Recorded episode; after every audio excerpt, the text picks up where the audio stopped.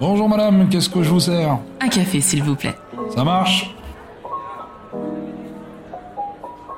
Aujourd'hui, j'ai l'honneur de recevoir l'une de mes plus grandes sources d'inspiration, Sandrine Gruda. Sportive de haut niveau, cette basketteuse française a quasiment tout gagné. Cette femme hors du commun nous parlera de son parcours, de sa détermination et de ses projets.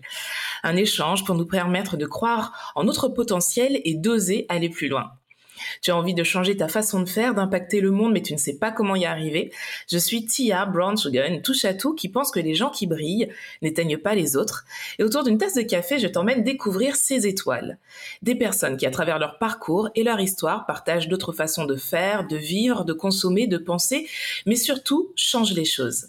Si tu as aimé ce podcast, abonne-toi pour ne rater aucun épisode.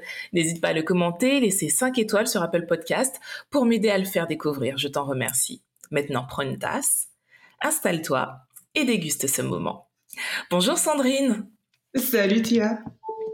Merci du fond du cœur d'avoir accepté mon invitation. Je sais que tu es débordée et euh, je suis vraiment, vraiment honorée que tu sois là aujourd'hui. C'est avec plaisir. Merci de me recevoir. Alors, on va commencer avec euh, une question pour nous mettre dans l'ambiance. Tu es plutôt thé ou café? Plutôt thé.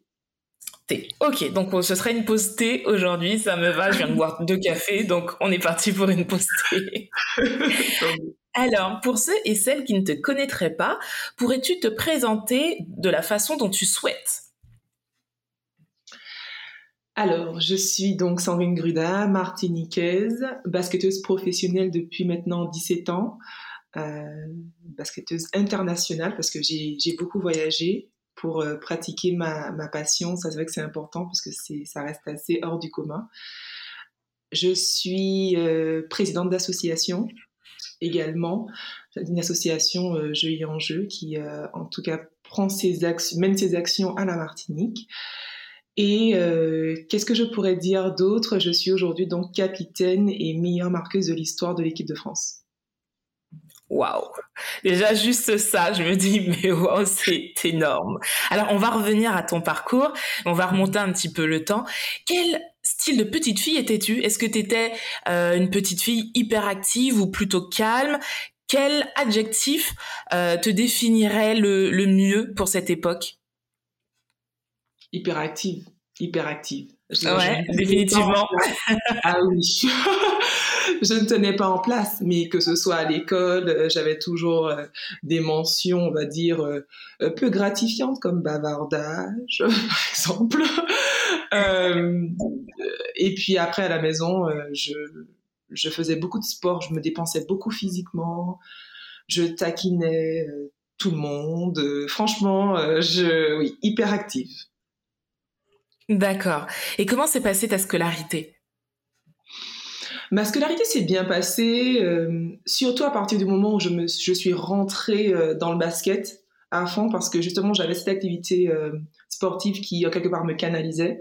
Et, et donc, en parallèle, j'ai pu mieux me concentrer à l'école, parce que je, je, suis réellement une hyperactive.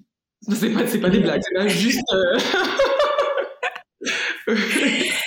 Est-ce que ta passion du basket, euh, du plus loin que tu te souviennes, a toujours été là ou est-ce que c'est venu avec les années?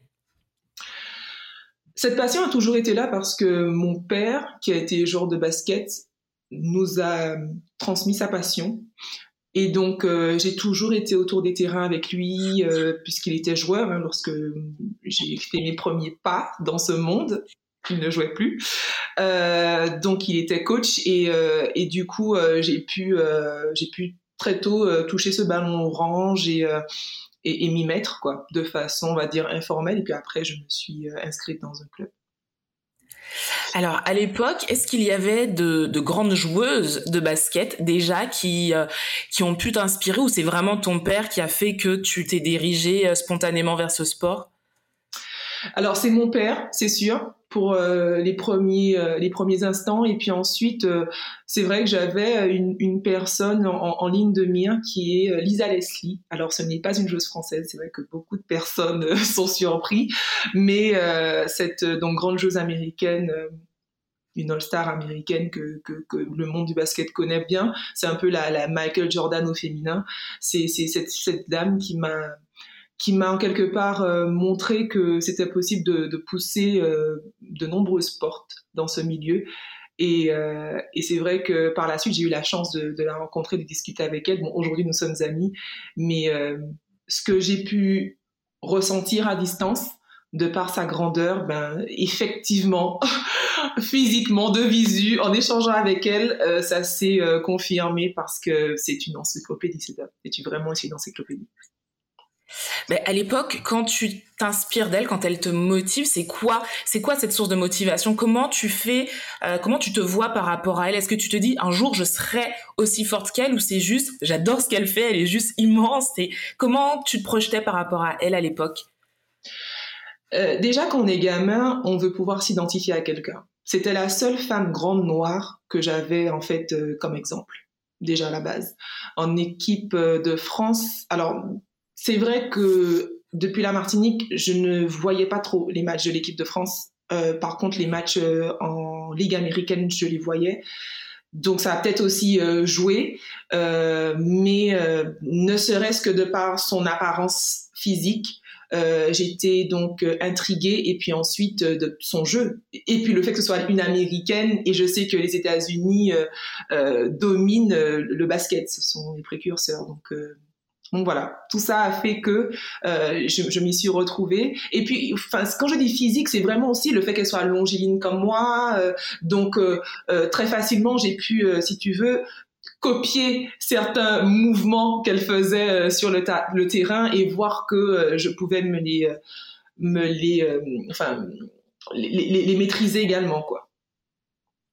C'est super intéressant que tu parles d'inspiration parce que je reste persuadée que, comme tu le dis très bien, les enfants ont besoin de cette source d'inspiration. Ils se disent, cette personne me ressemble, elle fait des trucs trop cool. Donc ça veut dire que moi aussi, ben si je me si je m'en donne les moyens, je peux y arriver. Et c'est vrai que tu fais partie de ces modèles aujourd'hui euh, qui nous permettent, même adultes, hein, faut pas croire que ça inspire que les enfants, mais même adultes, de se dire cette femme est juste incroyable.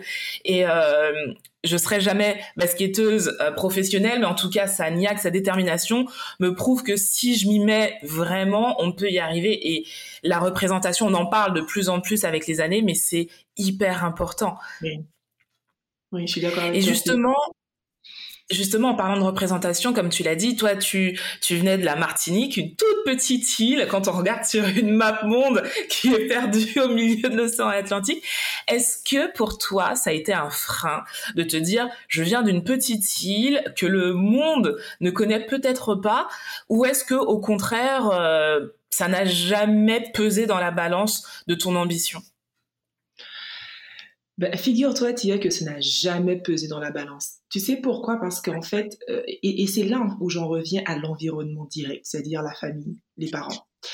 Euh, mon père a été un joueur professionnel de basket. C'est une personne qui a évolué en France. Et, euh, et après, qui, qui, est rentré à la Martinique lors de sa retraite. C'est une personne qui est ultra ambitieuse, qui voit grand, qui pour lui, il n'y a aucune limite euh, seules les limites qu'on s'impose. Enfin, franchement, euh, j'ai été bien entourée. J'ai été très bien entourée, en tout cas à ce niveau. Euh, pour lui, tout est possible. Donc, qu'on vienne de la Martinique ou euh, euh, je ne sais d'où, franchement, on, on, ne peut que aller jusqu'au bout de, de, ses rêves, en tout cas sans donner les moyens. Sans donner les moyens. Donc, non, ça n'a jamais été un frein parce que mon père m'a toujours permis, autorisé de rêver grand. Et c'est peut-être aussi pour ça que j'ai toujours gardé cette âme d'enfant, parce qu'il n'a jamais été cette, flamme d'insouciance. Et ça, c'est euh, important aussi. On va revenir à cette flamme d'insouciance qui, euh, qui, des fois, on a tendance à perdre. Mais avant ça, est-ce que pour toi, dès ton plus jeune âge, dès que tu as justement commencé à toucher ce ballon de, de basket, c'était évident que tu ferais carrière dans le basket et pas ailleurs? Dans ma tête, oui. C'est ça le À 13 ans, j'ai dit à, à mes coéquipières, je serais une joueuse professionnelle et, wow. et devenu. Après, je pense vraiment que euh, alors la pensée est créatrice, mais aussi j'avais quand même de très bonnes dispositions pour y arriver, euh, certes athlétique, mais aussi euh, mentale. sincèrement, en toute humilité, après avoir passé donc 17 ans dans ce milieu, je constate que ben on n'est pas doté euh, de, du même euh, du même bagage et donc euh, ce qui fait que à l'arrivée ça fait quand même la différence. Le mental y est pour beaucoup. Lorsqu'on sélectionne un joueur, on, le sélectionne sur ses capacités athlétiques, techniques, tactiques. Sauf que le mental, a une grande place dans, tout ça et je pense qu'elle a la plus grande place. Comment on fait pour se forger ce mental justement dont tu parles? Est-ce que c'est quelque chose d'inné à ton avis ou est-ce que ben ça fait partie justement de ces compétences que certains ont et d'autres n'ont pas? C'est un truc qu'on peut travailler? Euh... On me pose souvent la question et euh, je ne suis pas convaincue qu'on puisse le travailler euh, dans son entièreté. Il, y a des zones, je pense, qu'on maîtrise et d'autres qu'on maîtrise pas. Euh, je pense que le parcours de vie est pour beaucoup. Je pense que les blessures d'enfants y sont pour beaucoup. Euh, après, c'est qu'est-ce qu'on en fait? Parce que des personnes qui ont, qui ont vécu des blessures, j'en connais plein, et pourtant qui n'ont pas pu convertir ces blessures en une force en une force suffisamment euh, puissante pour pouvoir derrière en tirer beaucoup des bénéfices. Je pense que euh, c'est aussi une graine qui a été plantée enfant pour justement développer alors premièrement, croire en ses rêves. Euh, deuxièmement, développer aussi un, goût de l'effort qui, qui me permettrait en fait de, encore une fois, mettre des, moyens sur, euh, sur euh, cette passion qui, qui m'a animée. Donc, cette force mentale, c'est une, c'est une composante de, plusieurs éléments et euh, je pense qu'il y a des éléments qu'on peut qu'on peut travailler, qu'on peut s'acquérir, euh, se les acquérir au fur et à mesure, mais il y en a d'autres non. Il y en a d'autres non. Donc c'est compliqué en fait de même de mettre des mots dessus ou de, pouvoir se dire je veux être comme elle. Je pense que on est des individus indépendamment, enfin très différents et donc euh, il faut absolument qu'on puisse se trouver soi et comprendre en fait ben, ce qui ce qui fait notre force à nous. Parce que ma force à moi n'est pas la tienne, la tienne n'est pas la mienne, sauf qu'ensemble on peut faire de grandes choses. Euh, et qu'il est hors de question justement de, de juste regarder l'autre en disant ben, je veux être comme elle ou avoir ça. Tu vois ce que je veux dire? C'est vrai qu'aujourd'hui, on est plutôt dans cette pensée de je veux être comme l'autre, je veux avoir ce que l'autre a, plutôt de, de faire ce que tu dis très clairement, soyez plutôt ce que vous êtes réellement en fait. Mm-hmm. Mais c'est vrai qu'on a tellement cette, euh, on est dans une société d'images où l'autre nous renvoie une certaine image qui est très très souvent, notamment sur les réseaux sociaux, euh, enjolivée, et on a l'impression que la vie c'est ça forcément, que l'âge, la vie qu'on aimerait avoir, c'est la vie de l'autre parce qu'elle nous fait rêver, alors que finalement, on peut se créer sa, sa vie de rêve avec ce que l'on a, avec ses forces, avec ses faiblesses, mais il faut en avoir conscience. Et c'est ça qui est compliqué, je trouve, c'est de se dire, j'ai les compétences de faire en sorte que ma vie soit ma vie de rêve. Yes, yes. C'est clair. C'est clair quand même. C'est dur, c'est dur, Tia, parce qu'en fait, nous ne sommes pas suffisamment dans l'introspection. En fait, je trouve que euh, souvent, on, comme tu dis, enfin, on, subit un petit peu la vie, ou on, si, tu veux, on, part dans des directions euh, ben, toutes faites ou toutes choisies pour nous, sans forcément se poser les bonnes questions. Et du coup, derrière, je trouve qu'on ne maximise pas notre potentiel. On devient ce que peut-être la société aimerait qu'on devienne, ou ce qui a été, on va dire, mis à notre disposition ou présent dans notre environnement direct sans forcément qu'on se pose là et qu'on se dise, OK, mais qu'est-ce que j'aime vraiment faire? Dans quoi est-ce que je suis bonne? Dans, quoi est-ce que je m'épanouis, je me réjouis? Et derrière creuser. Ok, moi, mon, mon système d'apprentissage, c'est quoi? Est-ce que c'est comme tout le monde, c'est-à-dire, euh, euh, je ne sais pas moi, voilà, ou est-ce que euh, moi, je préfère compter avec des pattes? Avec des spaghettis. Non, mais le résultat est le même. Ça veut dire que je vais apprendre les mathématiques, sauf qu'en fait, je vais pas avoir mon, tableau euh, de multiplication euh, classique qu'on donne à tout le monde, mais j'aurai mes spaghettis là à compter et tout ça. Donc, euh, moi, j'ai envie de dire, c'est la finalité qui compte. Après, comment on fait, ce sera propre à chacun en fonction de ses capacités naturelles. Ouais, non, mais c'est clair. C'est clair. Est-ce que toi, c'est ce processus de questionnement, tu l'as eu à tes débuts, ou est-ce que c'est quelque chose finalement qui t'accompagne tout au long de ta vie, parce qu'on évolue. C'est toi, tu fonctionnes plutôt comment? Alors, euh, il faut savoir que j'ai quitté la Martinique, j'avais 14-15 ans, donc euh, j'étais en pleine autonomie, euh, mmh. donc sans mes parents, et et c'est vrai que cette cette rupture là émotionnelle euh, m'a tout de suite en fait euh, amené à me poser des questions régulièrement sur euh, ce que je voudrais faire au présent et dans un futur proche ou, plus lointain. et oui, c'est, franchement, je me pose des questions tout le temps. Peut-être que je m'en pose même trop, mais je me pose des questions tout le temps et dans tous les domaines de ma vie. Donc, mais ça, c'est tellement important parce qu'en fait, c'est ainsi que tu deviens maître de toi-même, en fait. Parce que c'est facile d'attendre que son conjoint, son directeur nous dise, bah, écoute, là, tu pourrais mieux faire. Et d'ailleurs, parfois, je pense qu'on l'accepte moins quand ça vient des autres. Et pourtant, on ne fait pas le travail sur nous-mêmes à se dire, OK, réellement, objectivement, on laisse l'ego de côté, qu'est-ce que je pourrais améliorer chez moi? Ouais. C'est vrai, j'adore ton questionnement parce que je, je, sais que moi, à une époque, tu vois, j'avais l'impression d'être au niveau euh, que je devais où je devais être. Pas parce que je m'étais posé la question, mais parce que autour, tout le monde me disait mais c'est trop cool ce que tu fais, c'est trop bien, tu sais. Et j'étais dans justement quand tu dis mettez de côté l'ego, moi j'étais dans cet ego trip en me disant ben en fait, les gens autour trouvent que ma vie est cool, donc c'est cool. Et puis un jour, je me suis retrouvée toute seule dans un pays très loin, sans famille, sans amis, pendant plusieurs mois, et je me suis retrouvée face à moi-même. Et il y avait plus d'ego en fait. Il y avait plus d'ego, il y avait juste moi. Et là, comme tu dis, toutes les questions sont venues, mais d'un coup. Alors ça a été violent parce que j'avais pas l'habitude de ce questionnement.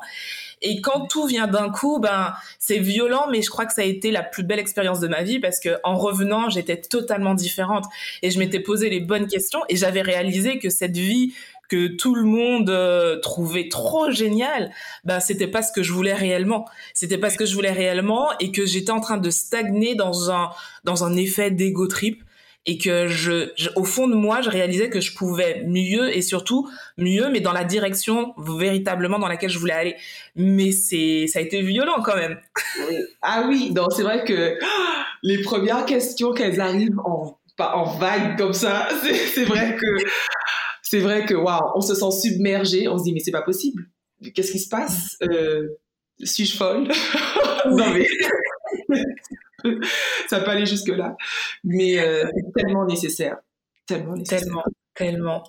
Alors, tu as, tu as atteint le plus haut niveau qu'une joueuse en équipe de France puisse espérer. Tu es la meilleure marqueuse de l'histoire de l'équipe de France. Est-ce qu'il te, rêve des, est-ce qu'il te reste des rêves après ça? Mais oui, mais carrément, mais carrément. mais déjà, ce n'était pas un objectif. D'accord. Crois-le ou pas, ce n'était pas un objectif. En fait, si tu veux, je me suis toujours fixé des objectifs sur le court ou moyen terme. Et ça n'a, mais ça n'a jamais été des objectifs euh, de résultats, mais des objectifs de moyens. Ce qui veut dire en fait que à chaque fois qu'un titre individuel euh, me, me, me, tombait dans les bras, ben en fait, je me disais ah ouais, ah c'est génial. En fait, je, je réalisais pas. J'étais surprise. les gens me disaient, mais non, mais tu m'attendais quand même? J'ai dit, mais non, mais pas du tout. Mais à aucun moment, je reste là chez moi, le nombre de sélections que j'ai, le nombre de points que je marque, mais, mais à aucun moment. à aucun moment, je fais ça. Donc, du coup, du coup, les gens, ils se disent, mais c'est pas possible. Ben oui, ben c'est possible parce que je suis pas, euh, je, je, suis, je ne me fixe pas d'objectif de résultat. Alors j'en ai un, c'est-à-dire j'en ai, j'en ai un qui, je pense, est, est, est grand et qui englobe tout, mais euh, sinon dans ma tête, ce qui m'habite au quotidien, ce sont les objectifs euh, de moyens. D'accord. Donc c'est plutôt en fait le chemin pour arriver quelque part plutôt que le quelque part qui t'anime en fait. Exactement. Après, donc pour répondre à ta question, est-ce que j'en ai d'autres? Euh, En fait, du coup, j'en ai j'en ai d'autres, mais pas forcément euh, bah, ceux qu'on croit. c'est-à-dire, euh, c'est alors, alors oui, il y a un objectif collectif, c'est-à-dire par exemple gagner la Coupe du Monde ou faire une médaille d'or aux, prochains Jeux Olympiques à Paris. oui, il y a, y, a, y a, tout ça. Mais dans mon, quotidien, non, je vais plutôt penser à, à, peaufiner mon dribble, à peaufiner mon tir, à, à, réfléchir sur ma routine de ceci, ma routine de cela. Enfin, comment, voilà, c'est, ce sera plus ça, quoi. Et tu vois, j'aime beaucoup cette analyse parce que, alors, on, on connaît toutes les deux une très grande dame qui s'appelle Mavic Bright, et je me rappelle que, euh, alors, je travaille avec elle sur mon développement personnel, professionnel, et euh, un jour, elle m'a dit, parce qu'on parlait justement de mes objectifs, et elle a dit, visualise comment tu arrives, visualise le chemin. Et elle m'a dit, je pense que si tu prends du plaisir sur le chemin, tu auras beaucoup plus de satisfaction et ouais, c'était ça, beaucoup plus de satisfaction que finalement le l'objectif en lui-même. Et c'est vrai que quand je regarde, là, ça va faire deux ans que je travaille avec elle, et quand je regarde les deux années écoulées, alors oui, j'ai atteint plein d'objectifs, mais c'est vrai que mon évolution, donc le cheminement de tout ça, est tellement énorme que je me dis, comment j'ai fait pour faire ça en deux ans en fait Et c'est vrai que c'est le chemin en fait, ce que j'ai mis en place petit à petit, toutes ces petites choses qui font qu'aujourd'hui je me dis waouh, j'ai quand même fait ça quoi. Et c'est vrai que ça rejoint ce que tu dis, c'est le chemin, la façon dont on va faire euh, pour réaliser cet objectif qui finalement est le plus motivant que l'objectif en lui-même. Mais c'est clair, mais c'est clair Thierry. Je suis ravie que tu puisses euh, aujourd'hui témoigner de cela, euh, de par ton expérience. Et, c'est vrai que l'objectif est une grande question. Une grande question dans l'univers du sport, une grande question dans l'univers de l'entreprise. Euh, souvent d'ailleurs, on fait appel aux sportifs pour parler de l'objectif. Comment se fixer un objectif? Comment se fixer un bon objectif? Un objectif qui te permet donc d'avancer sans forcément te mettre de pression comment cet objectif peut être une source de motivation sans être une source de pression. Et ça, déjà, c'est une grande question, mais qui, une fois élucidée, te permet justement d'être, euh, euh, comment dire, euh, rentable. Donc, ça, c'est Et toi, est-ce que aujourd'hui, tu as une routine qui fait que justement, tu n'as pas cette pression? C'est-à-dire que tu sais ce que tu dois faire et c'est quelque chose, est-ce que c'est quelque chose de mécanique, c'est-à-dire tu sais que voilà, aujourd'hui ça va être ça, ça, ça, ça, ça, et ce qui t'empêche d'avoir une pression, ou est-ce que non, c'est plutôt en fonction des journées que tu adaptes? Euh, Alors, c'est vrai que je planifie pas mal de choses. Euh, j'ai vu que tu es, euh, tu deviens, tu deviens ou tu es, je ne sais pas trop parce que ça fait pas longtemps que je te suis, une experte en organisation. Donc, je deviens. Tu Donc euh, ça, c'est vrai que pour moi, ça me permet euh, d'être euh, plus confortable, on va dire, dans ce que j'ai à réaliser parce que, encore une fois, comme moi, mes objectifs, ils sont à court terme. Si je note pas, si je planifie pas, si je fais pas tout ça, ils peuvent ben, m'échapper et m'éloigner de mon objectif plus plus gros. Donc donc voilà. Et, franchement, ce n'est pas une source de pression parce que, encore une fois, c'est, c'est, euh, je, décompose tellement les choses que tout me paraît très accessible. Tu comprends ce que je veux te dire C'est-à-dire qu'en fait, au lieu de faire un, mont blanc ou une forêt noire que j'ai jamais faite, je vais décomposer en fait la tâche, ce qui va me paraître tout de suite très accessible. Donc, euh, en fait, c'est voilà, c'est simplement ça. Ouais, c'est c'est aussi ce que je fais, c'est-à-dire que je prends vraiment le gros truc et je me dis ok, là c'est un petit peu trop gros pour moi. Comment faire pour arriver mais step by step Et tu vois, j'ai couru un, un semi-marathon et c'est exactement comme ça que je me suis entraînée avec mon coach. On a commencé par 2 km 5 et, euh, et ensuite on a augmenté petit à petit. Puis un jour j'ai couru 10 km alors que j'avais jamais couru de ma vie et ben j'avais jamais fait ça de ma vie. Je me suis dit putain j'ai couru 10 km. Mais avant j'avais fait 2 km, 4 km et c'est ça en fait, c'est de se dire ouais c'est énorme mais on va pas partir de là, on va plutôt partir ben, d'un tout petit, puis petit à petit, on va y arriver, quoi. Exact, exact. Mais c'est magnifique parce que ça, tu fais quand même preuve de, de patience, euh, de résilience. Euh, enfin, il y a, y a, quand même pas mal de, de, valeurs qui rentrent en jeu en fait dans, dans ton, ta préparation à ton marathon. Donc, euh, franchement, c'est beau, c'est beau. Enfin, c'est pour ça que je dis, il faut vraiment pas griller les étapes parce que tu apprends tellement sur toi avant même d'arriver, si tu veux, à ta destination finale que, en fait, c'est tout, c'est tout bénéf. Alors, je fais une toute petite parenthèse parce qu'il y a un film en parlant de ça justement, de résilience, de travail, tout ça. Il y a un, ben, une série plutôt qui m'a marqué et je ne pensais pas que ça allait me marquer autant. C'est la série Netflix euh, La dernière danse avec euh, Michael Jordan. Alors, question peut-être bête, est-ce que tu l'as vu? Oui, voilà, je m'en doutais un petit peu. Qu'est-ce que tu en as pensé de cette série? Moi, elle m'a bouleversée parce que je m'attendais pas à être aussi impactée par le message, par ce mec que, alors je connaissais de, de nom euh, Michael Jordan parce que, alors moi je, je regarde un tout petit peu le basket, euh, mais voilà, je suis pas baignée dedans. Mais c'est vrai qu'en regardant cette série, je me suis dit, mais en fait, il y a tellement une philosophie de vie derrière que c'est énorme. Toi, t'en as pensé quoi? Alors, du coup, ben, moi, en tant que basketteuse pro, euh, ça m'a fait réfléchir à plusieurs niveaux. Euh, je me suis vue, en toute humilité, je me suis vue en fait dans, dans, son documentaire et, euh, et en fait, ça m'a alertée en quelque part aussi, en me disant, Sandrine, il faut faire aussi attention aux relations humaines. Parce que quand tu es sportif de haut niveau, tu es dans une bulle hermétique.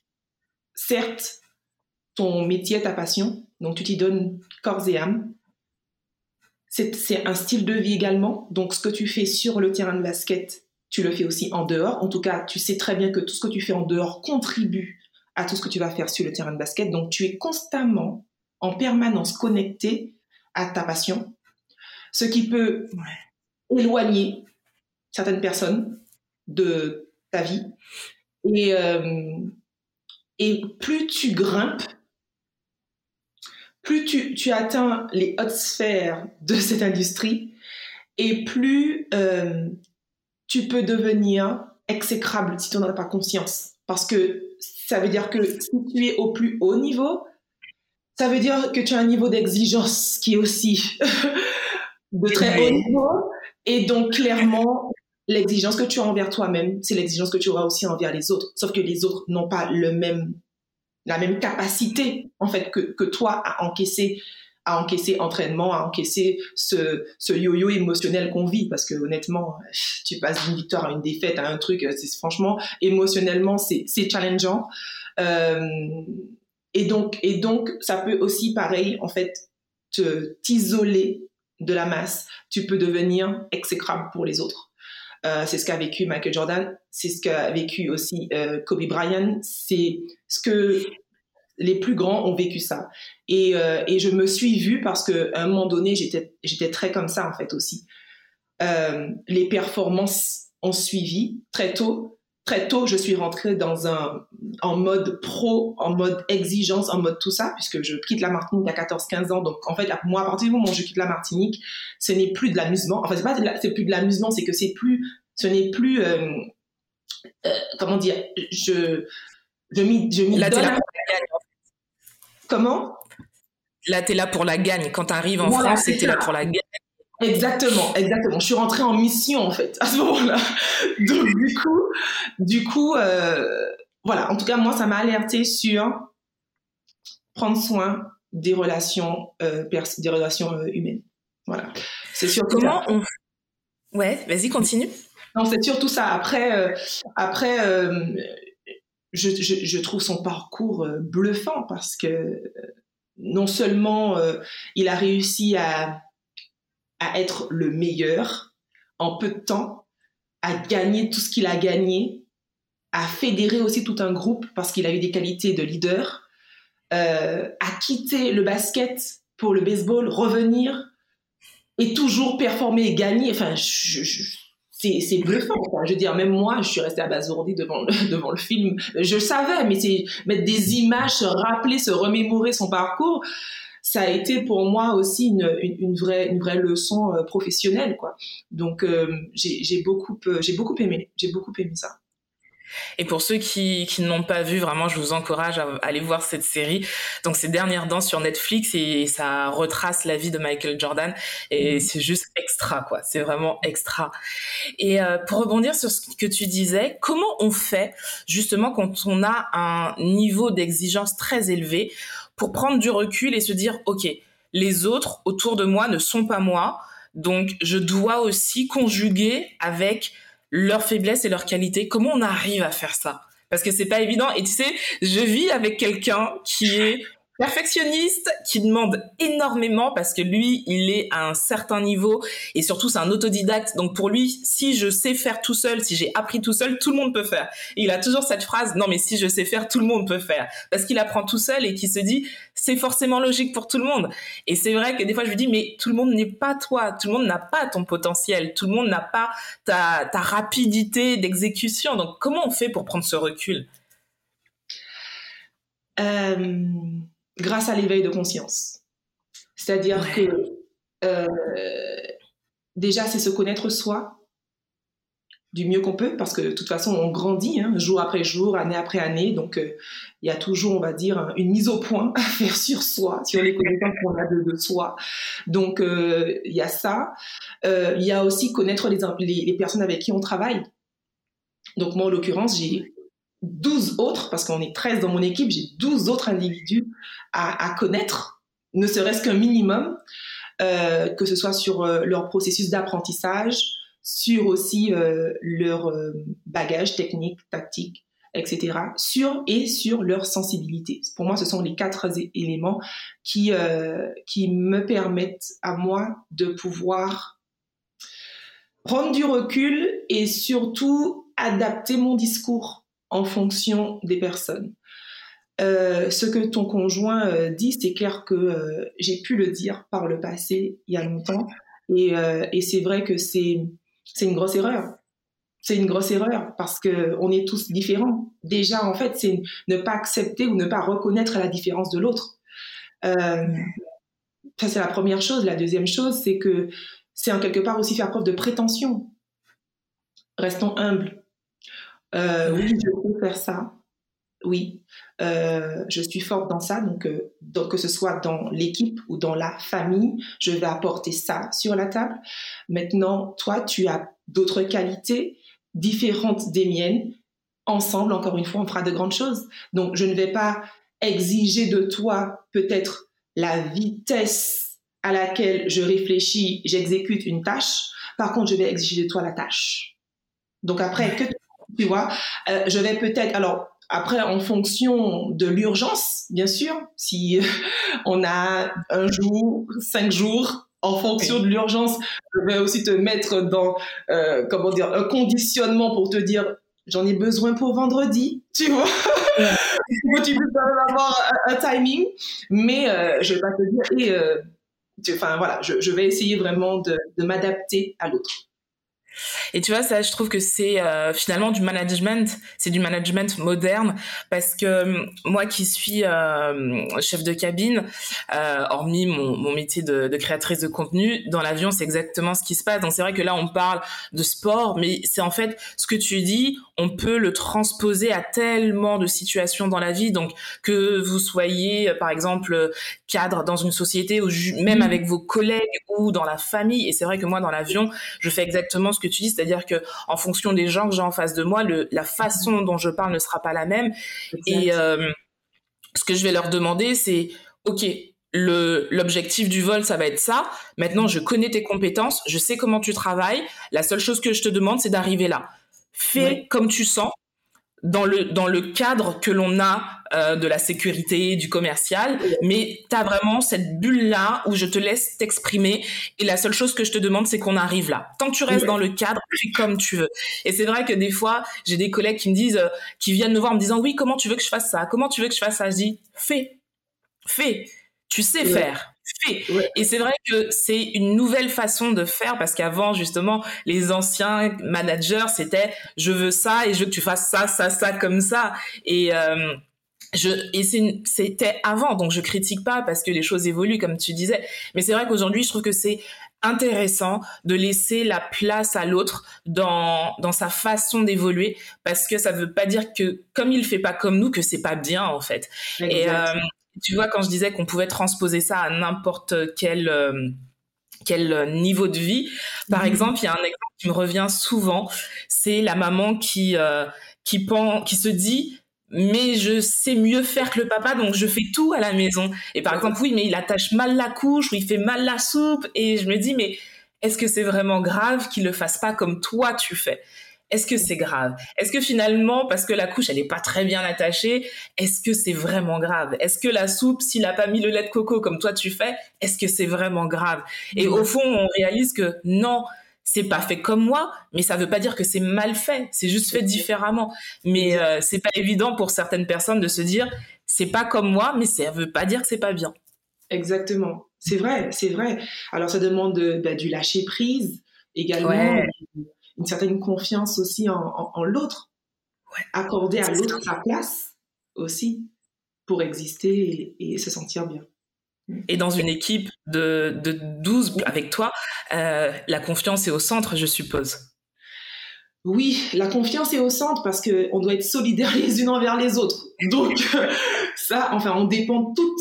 Enfin, c'est fou parce que quand on comprend ça, on se dit, mais c'est pas possible. On ne peut que réussir que si, en l'occurrence, les cinq joueuses sur le terrain, en même temps, même si on est, 13, euh, sont en symbiose. S'il y a un oubli, c'est pas possible.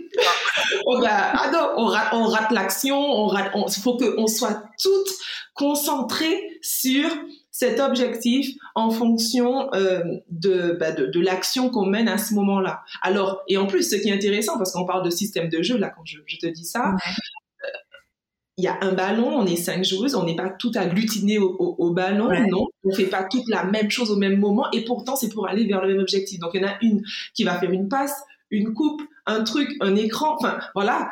Euh, il y en a qui regardent même pas le, le ballon parce qu'elles doivent faire autre chose, mais on travaille toutes dans la même direction et pour le même objectif, c'est-à-dire mettre le ballon dans le panier. Donc euh, ça c'est euh, ça c'est top aussi. C'est ce que j'aime beaucoup dans les sports d'équipe, c'est de se dire à un moment le l'ego est mis de côté pour le bien commun. Et euh, comme tu disais le lâcher prise prend toute sa signification là et c'est peut-être pour ça que j'adore le foot euh, même s'il y a des aspects du foot qui me saoulent mais j'aime beaucoup le foot parce que justement tu as ce truc où tu te dis voilà, tu as t'as 11 personnes sur le terrain qui vont faire en sorte que bah, la, la masse aille de l'avant et pas qu'une seule personne. Et je trouve ça génial.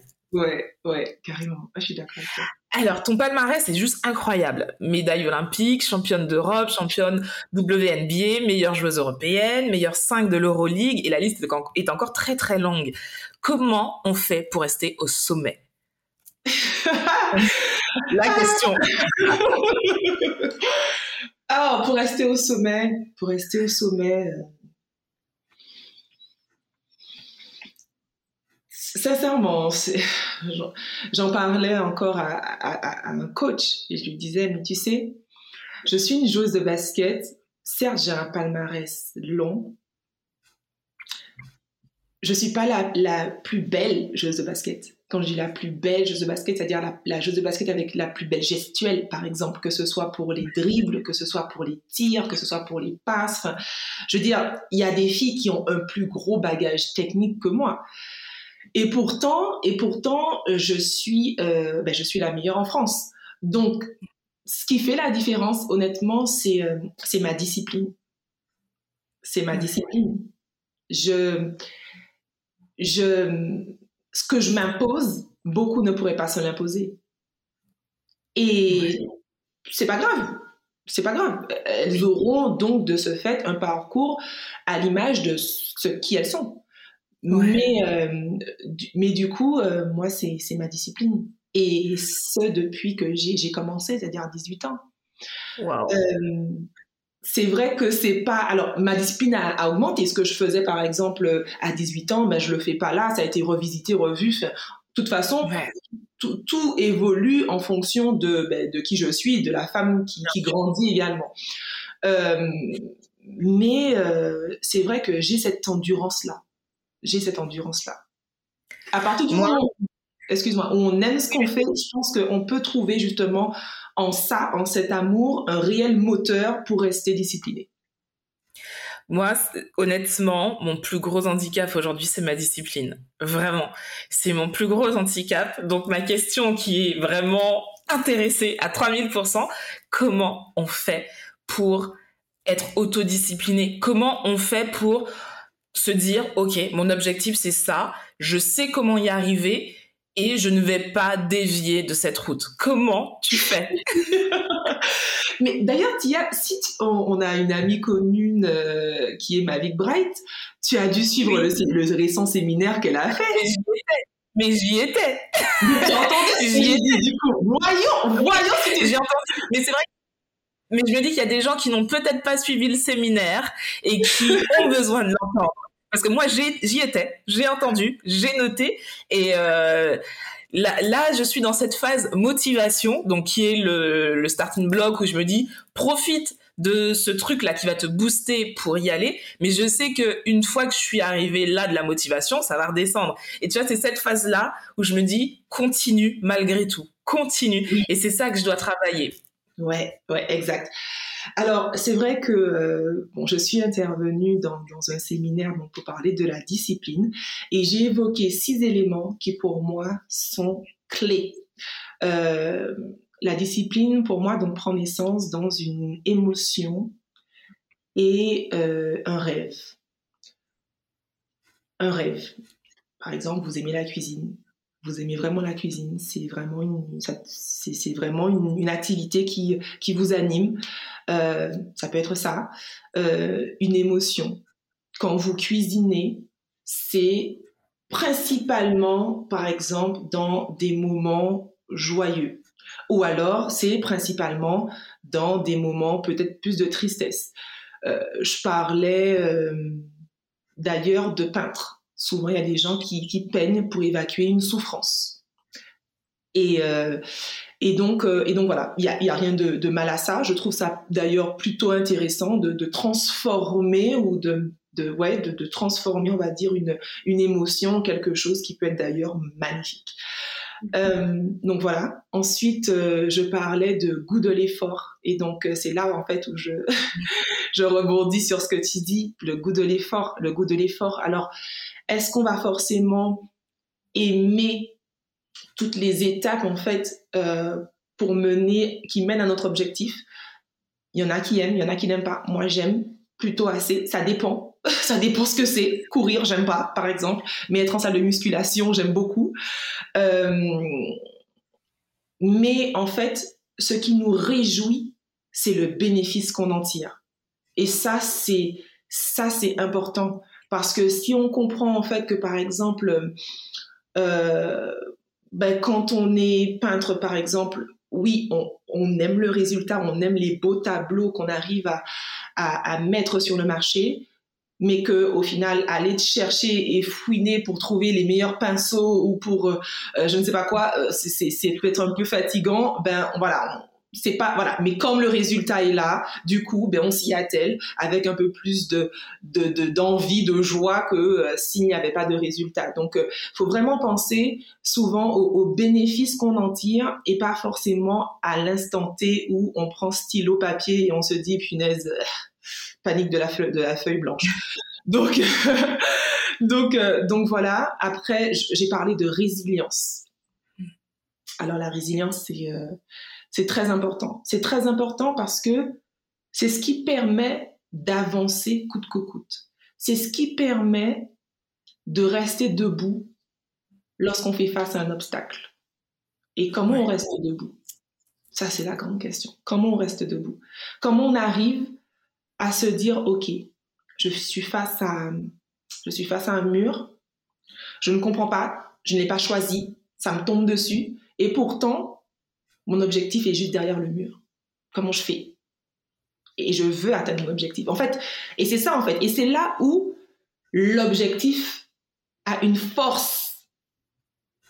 Parce que si vous êtes vraiment décidé à atteindre cet objectif, ce mur pour vous ne sera qu'un frein. Mais ce ne sera pas euh, ça marquera pas la fin. Ce sera un frein et non une fin à votre route. Et, euh, et, ça, c'est ça, c'est important.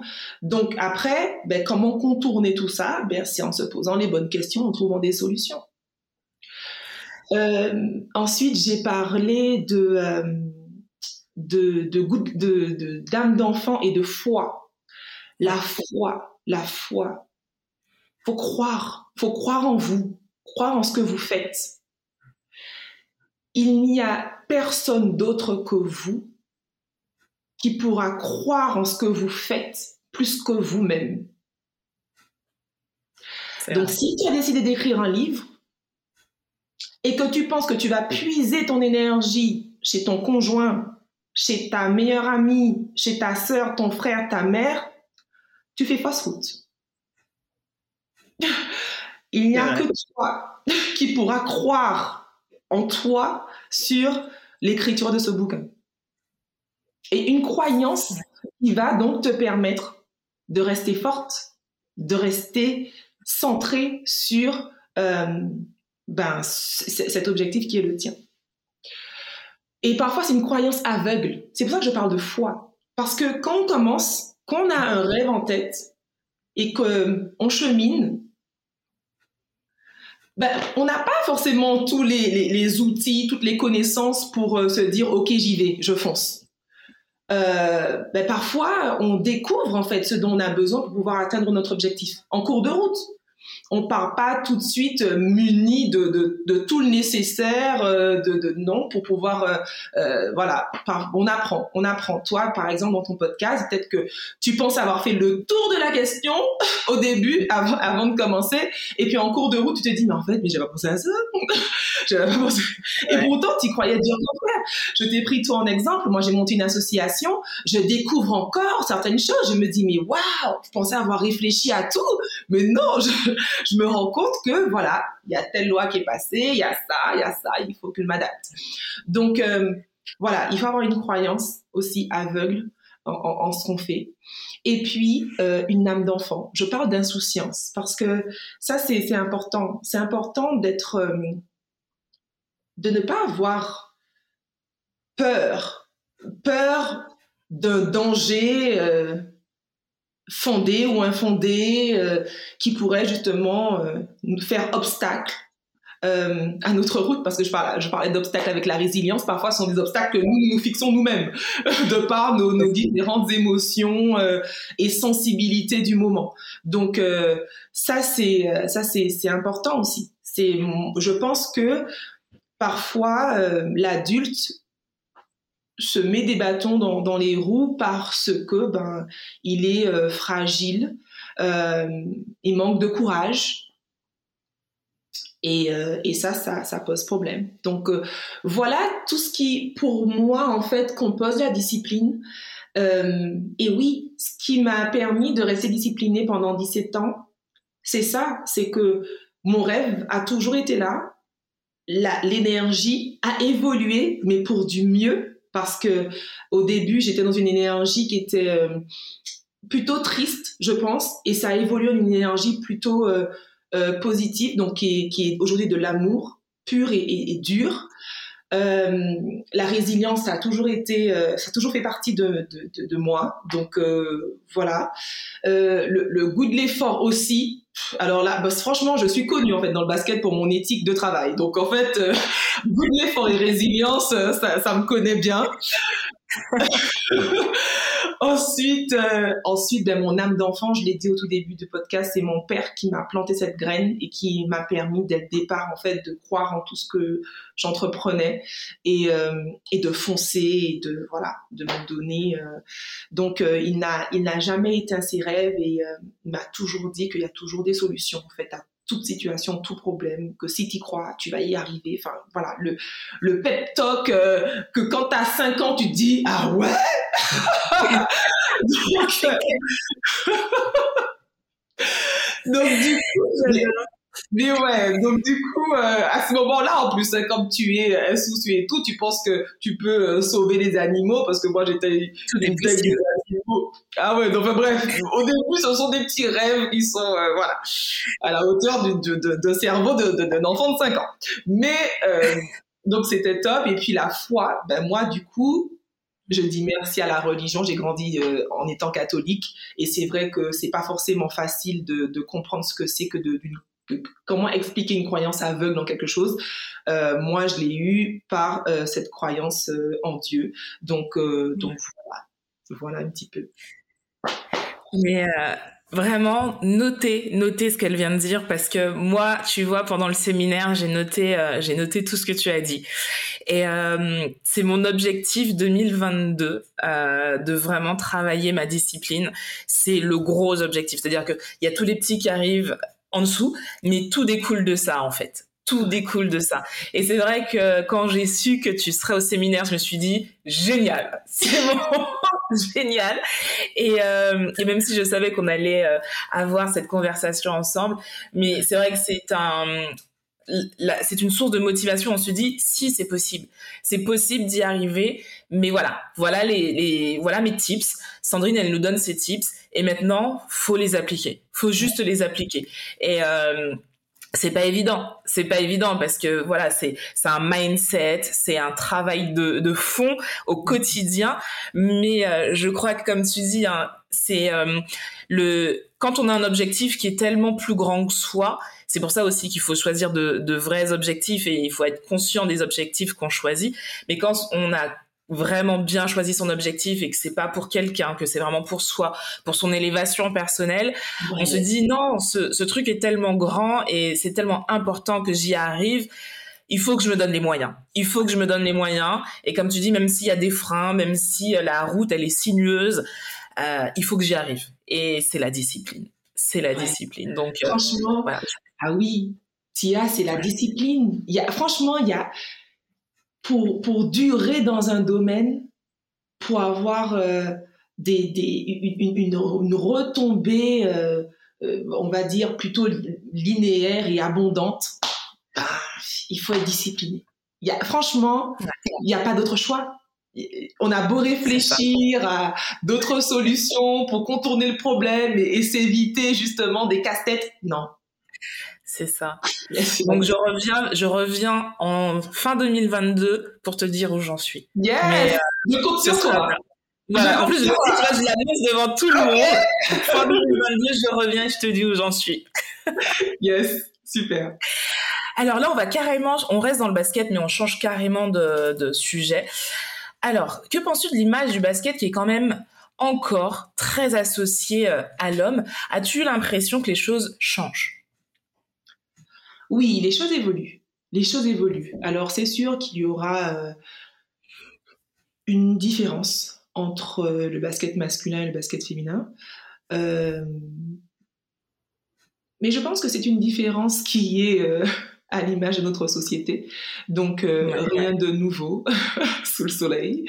Euh, mais ça évolue, oui, ça évolue. Euh, par exemple, il y a quelques jours, euh, on nous a annoncé qu'on sera diffusé en clair donc sur France 4, que tous nos matchs en équipe de France seront diffusés sur France 4. Trop bien.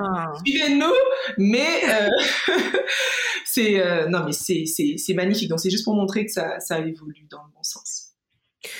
Et ça évolue, mais tu sais, je, il y a eu, c'est, je sais plus si c'est Marie Claire, le magazine Marie Claire, où je, voilà, qui mettait l'accent sur, là, c'est les médias.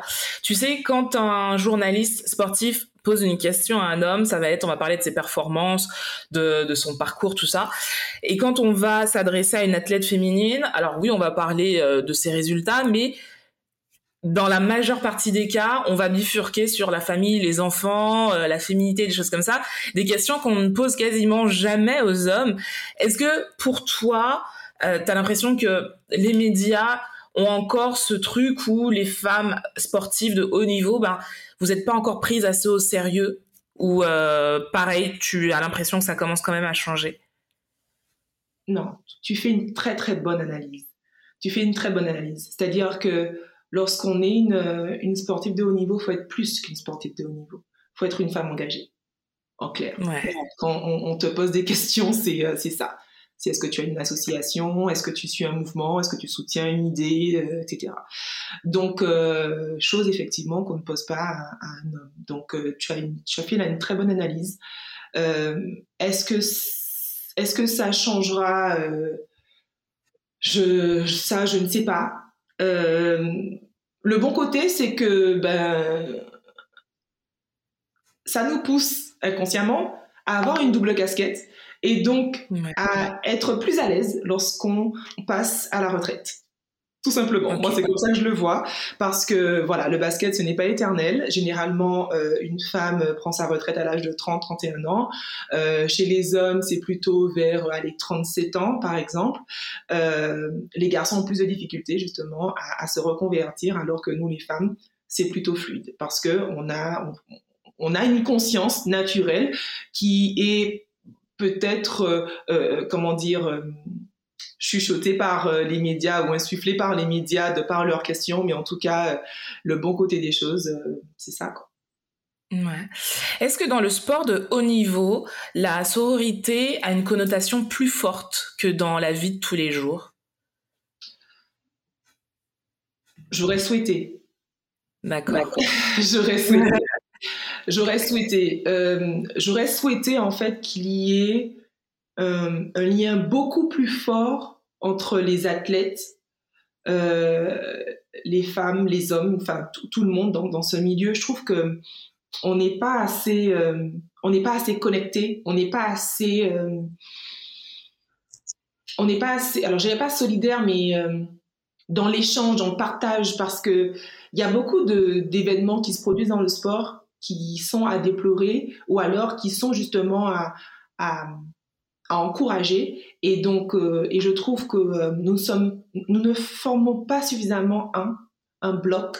Euh, et ça pourrait d'ailleurs nous donner plus de, plus de voix et plus de poids dans la société. Mais voilà. J'espère que peut-être qu'à l'avenir, on pourra vraiment parler de sororité. On l'espère toutes. Si on, reste dans le domaine justement de la femme, si une petite fille aujourd'hui venait te dire Sandrine, je vais être basketteuse professionnelle, quel conseil lui donnerais-tu? Euh,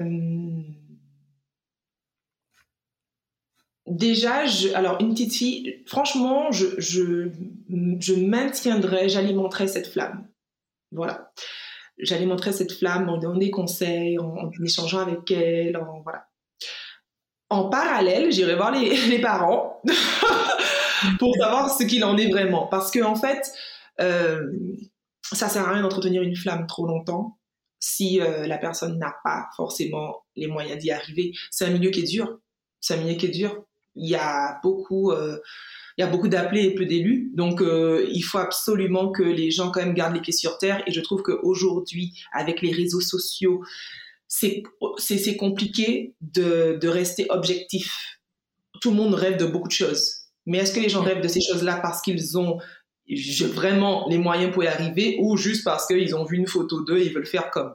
Donc euh, là, on parle pas de tendance vestimentaire, c'est pas le dernier vêtement kaki euh, qui non, là, on parle vraiment d'une passion qui demande énormément de temps d'engagement, d'investissement. Donc euh, voilà. On va parler de ton association maintenant. Est-ce que tu peux nous en dire plus, s'il te plaît? Bien sûr. Alors, j'ai créé une association qui s'appelle Jeux et en jeu et euh, qui vise, euh, en toute humilité, à accompagner le jeune à se réaliser. Donc, vulgairement, je parlerai donc de développement personnel. Euh, alors, c'est un terrain sur lequel peu m'attendaient. pourquoi? Parce que, voilà, Sandrine Gruda, c'est sport, c'est basket. Point, barre. Et euh, alors que là, euh, euh, quand je parle donc de développement personnel, je propose des cours de, d'expression corps-voix, de finance, de relaxation, psychologie, motivation, et bien sûr, il y a du sport, natation, athlétisme et basket. Donc ça a surpris, ça a choqué, il a fallu que j'explique plein de choses. Et en fait, ce que les gens ne comprennent pas, c'est que pour arriver au très haut niveau, il faut se développer soi c'est tout part de l'individu. Donc en fait, au final, ce que j'ai fait là, l'association que j'ai créée, moi, Sandrine, je l'ai créée mais un chef d'entreprise, Bill Gates aurait pu le créer. Enfin, un chef d'entreprise qui a réussi à, transformer, on va dire, une, une graine en une plante pourrait créer ça parce qu'en fait, tout part de l'individu. Et euh, plus l'homme, la femme que nous sommes grandit et prend une ampleur d'une échelle mondiale, universelle, planétaire, et plus en fait, tous, on, va, on va pouvoir apporter avec plus de, de précision, ou plutôt aider avec plus de précision euh, euh, les, les, personnes qu'on aimerait accompagner. Donc, euh, donc voilà. Voilà ce que, ce que je fais je suis vraiment très contente parce que j'apprends énormément avec cette association. Il y a 11 jeunes, 11 parents qui m'ont fait confiance. et, et, franchement, l'aventure, elle est juste magnifique. Je découvre l'être humain aussi euh, sous d'autres facettes. Et euh, ce qui me passionne, parce que j'aime beaucoup aller à l'encontre des autres. Et euh, je me régale. Je me régale tout simplement. Le fait de voir les enfants évoluer, le fait de les voir s'approprier le projet, parce que l'idée, c'est aussi qu'ils puissent y prendre part mais complètement, c'est-à-dire que si demain ils peuvent même choisir le leur menu, euh, ben, ils choisiront leur menu. C'est vraiment c'est une vie de famille en fait que j'aimerais euh, mettre en place. Donc euh, voilà, ça me régale. Génial, génial, vraiment jeu et enjeu, ça s'appelle. Euh, n'hésitez pas à aller voir euh, ben, sur internet. Je, suppose qu'il y a un site internet où on peut voir justement l'évolution des projets et tout ça. Donc n'hésitez pas à y aller vraiment et à soutenir cette association. Deux dernières questions. Oui. Quels sont tes prochains projets à venir, si tu peux en parler? Et est-ce que la, la, période Covid euh, t'empêche un petit peu de faire ce que tu voudrais ou est-ce que ça va encore? Euh, ça va, ça va encore. Ça dépend lesquels, mais ça, ça va encore. Euh, euh, est-ce que je peux en parler? Alors, pas tout à fait. on respecte. pas tout à fait. Oui, je suis vraiment de celle qui, lorsqu'elle a un projet qui n'a pas encore vu le jour, je, je, comment dire, je concentre mon énergie sur ce projet et je ne le disperse pas, je ne la disperse pas cette énergie à, à, en parler parce que justement c'est euh, je sais pas, c'est peut-être une superstition, mais en tout cas, euh, je reste, je reste focus. Moi, ce que je propose, c'est que ceux qui souhaitent voir tes prochains, euh, tes prochains projets, ben, te suivent sur les réseaux sociaux, par exemple. Voilà, donc euh, sur Instagram, c'est Sandrine Gruda. Et en plus, euh, tu réponds très gentiment et rapidement euh, quand on t'envoie des messages. Donc vraiment, n'hésitez pas à la suivre sur les réseaux sociaux. Tu as aussi un site internet. Oui. Aussi. Donc je pense qu'on pourra quand même voir tout ce qui se passe dans les prochains mois, voire les prochaines années. Et la dernière question, qui à mon sens est quand même très très importante. Si on devait retenir qu'une chose de toi, de ton expérience ou un message que tu aimerais faire passer, quel serait-il?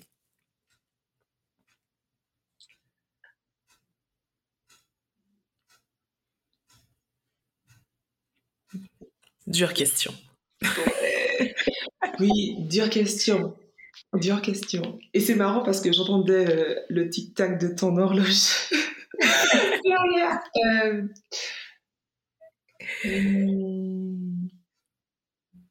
un message à faire passer.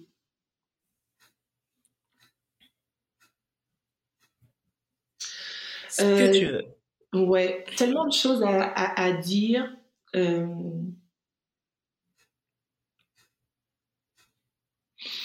euh, alors, ce que, ce que j'ai envie de dire, c'est que Oh, punaise, il y a tellement de choses. Ok, dans le désordre. dis, dis. Même si on a plus qu'une, vas-y, dis tout ce qui te passe par la tête. Vas-y. Ok, je vais commencer par cette émotion-là qui m'habite, c'est l'amour. Euh, j'aimerais qu'il y ait plus d'amour sur cette terre, plus d'amour entre nous, euh, moins de déchirement, moins de haine, moins de colère, moins de guerre, plus d'amour et de paix. Euh, déjà ça, c'est pour moi, c'est c'est important. Euh, deuxièmement, c'est euh, chercher à connaître qui vous êtes profondément. Ça, c'est, euh, ça pour moi, c'est très important parce que ça empêche bon nombre de d'éparpillements de perdition. Et, et donc, j'invite vraiment tout le monde, en fait, c'est ça, parce que moi, c'est le parcours que j'ai eu, à, à, chercher à se connaître soi. Cherchez à vous connaître vous-même. Vous allez voir, vous allez ôter des, des chaînes, des maillons, des, des, euh, des limites, des, vous allez vous découvrir, vous allez vous faire grandir, vous allez tomber amoureux de vous. Euh, parce que vous aimez vous-même, c'est très important. Plus vous, vous aimerez vous, et plus vous, vous aimerez aussi le monde, l'environnement, les gens qui vous entourent de la même façon. Mm. Euh, sauf que si l'amour que vous vous portez n'est pas de qualité, tout ce que vous toucherez et les gens que vous pensez aimer, ce ne sera pas de bonne qualité non plus. Donc, euh, donc voilà, voilà ce que j'ai envie de dire. Merci. On va se quitter sur ces mots magnifiques. Merci vraiment du fond du cœur, Sandrine, pour cette euh, conversation, pour ce moment, cet échange riche d'enseignement, d'amour, parce que c'est, je trouve que dans ta façon de transmettre, il y a, y a beaucoup d'amour. Tu vois, tu l'as dit, mais tu, tu transpires l'amour et euh, je trouve ça génial, vraiment. C'est dans la transmission, dans le partage. Et moi, c'est quelque chose qui me touche parce que ben, je fais ce que je fais pour ça, pour euh, transmettre, parce que finalement tout garder pour soi, je, je pense, pour en tout cas moi, hein, ce n'est que mon avis, que ça n'a pas d'intérêt. En tout cas, qu'on est plus grand que ça et que euh, et je trouve que tu es un très très bel exemple de, de transmission et de partage. Donc vraiment merci pour ce moment qui était juste incroyable et euh, et on continue à te suivre euh, dans ton évolution et dans tous tes projets parce qu'ils sont vraiment très très beaux et très très grands. C'est gentil, merci beaucoup. J'ai passé un réel moment, c'était un régal pour moi d'être avec toi aujourd'hui, euh, d'être dans l'échange. J'ai vraiment pris beaucoup de plaisir. Donc merci de m'avoir euh, avec toi.